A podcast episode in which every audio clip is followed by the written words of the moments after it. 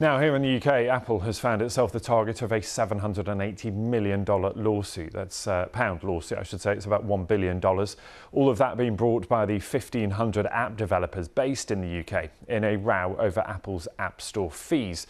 Well, the company currently charges a commission of 15 to 30% to use its payment system. The lawsuit alleges that the charges are excessive. Well, let's speak now to Sophie Lund-Yates, who's the lead equity analyst at Hargreaves Lansdown. Sophie, good to have you with us. And it's not the first time, is it, that this has been a, a bone of contention between those app developers and Apple's App Store? Hi, good morning. It certainly isn't. This is not the first time that Apple has been in, in hot water in terms of arising tensions around you know the the power that it has. Let's face it it is a monopoly. Um, if you um, have an app you want to be in the app store. Um, and they know that. And because of that they have been able to introduce systems and charges that a lot of businesses are saying actually hang on a minute. Um, this isn't quite fair. So you're certainly right. Not the first time. And i'm afraid to say may not be the last. Yeah and the the, the common criticism is that Apple and its App Store has such monopoly power, doesn't it? It's how everyone will access the apps that they use on their smartphones. Uh, and some would say they have a point, you know, taking such a big commission from those apps when they have very few alternatives. They can't really go elsewhere. It's not an open market, is it? Sure, there are certainly not very many people in this game, unfortunately, and, and as you say, this word monopoly keeps um, keeps going around, and I don't think that's necessarily an unfair way to phrase it.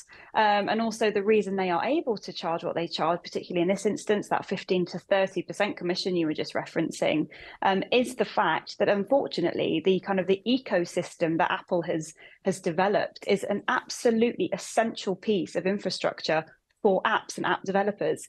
Um, so you are right. There's there's kind of not too many avenues to go down if you want your app to be a success.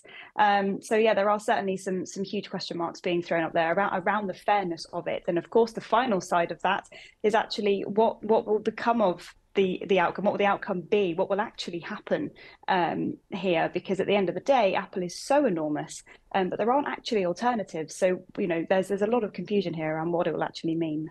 Yeah but you might also turn this on its head sophie mightn't you and say well actually the huge success of the simplicity the reason that people are able to access these apps so easily is because of the app store. And actually apple's just saying well yeah it's hugely popular but it's also something we created and therefore we're going to charge for it you are absolutely right. There are certainly two ways to look at this, and you, that's exactly how I, you know I've been talking about this um, within within my my team and things like that. And we're saying actually, when you look at this, particularly from the business and the commerce side of things, Apple has a phenomenally successful product, and that is the reason why um, they can charge higher amounts. Is because actually the amount of you know eyeballs on their screens, frankly, are absolutely phenomenal, and we know that they are also holding up Apple devices in particular are holding up um, pretty resiliently in, in what's a really tough economic environment as well compared to some other some other brands. So that's the other side of things as well. You might be being charged more, but actually the chances of, of people clicking on your app if it's in the app store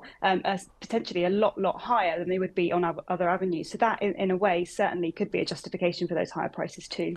Sophie, as always, really good to talk to you. Thank you for being with us. Sophie Lund-Yates there, lead equity analyst at Hargreaves Lansdown. Thank you.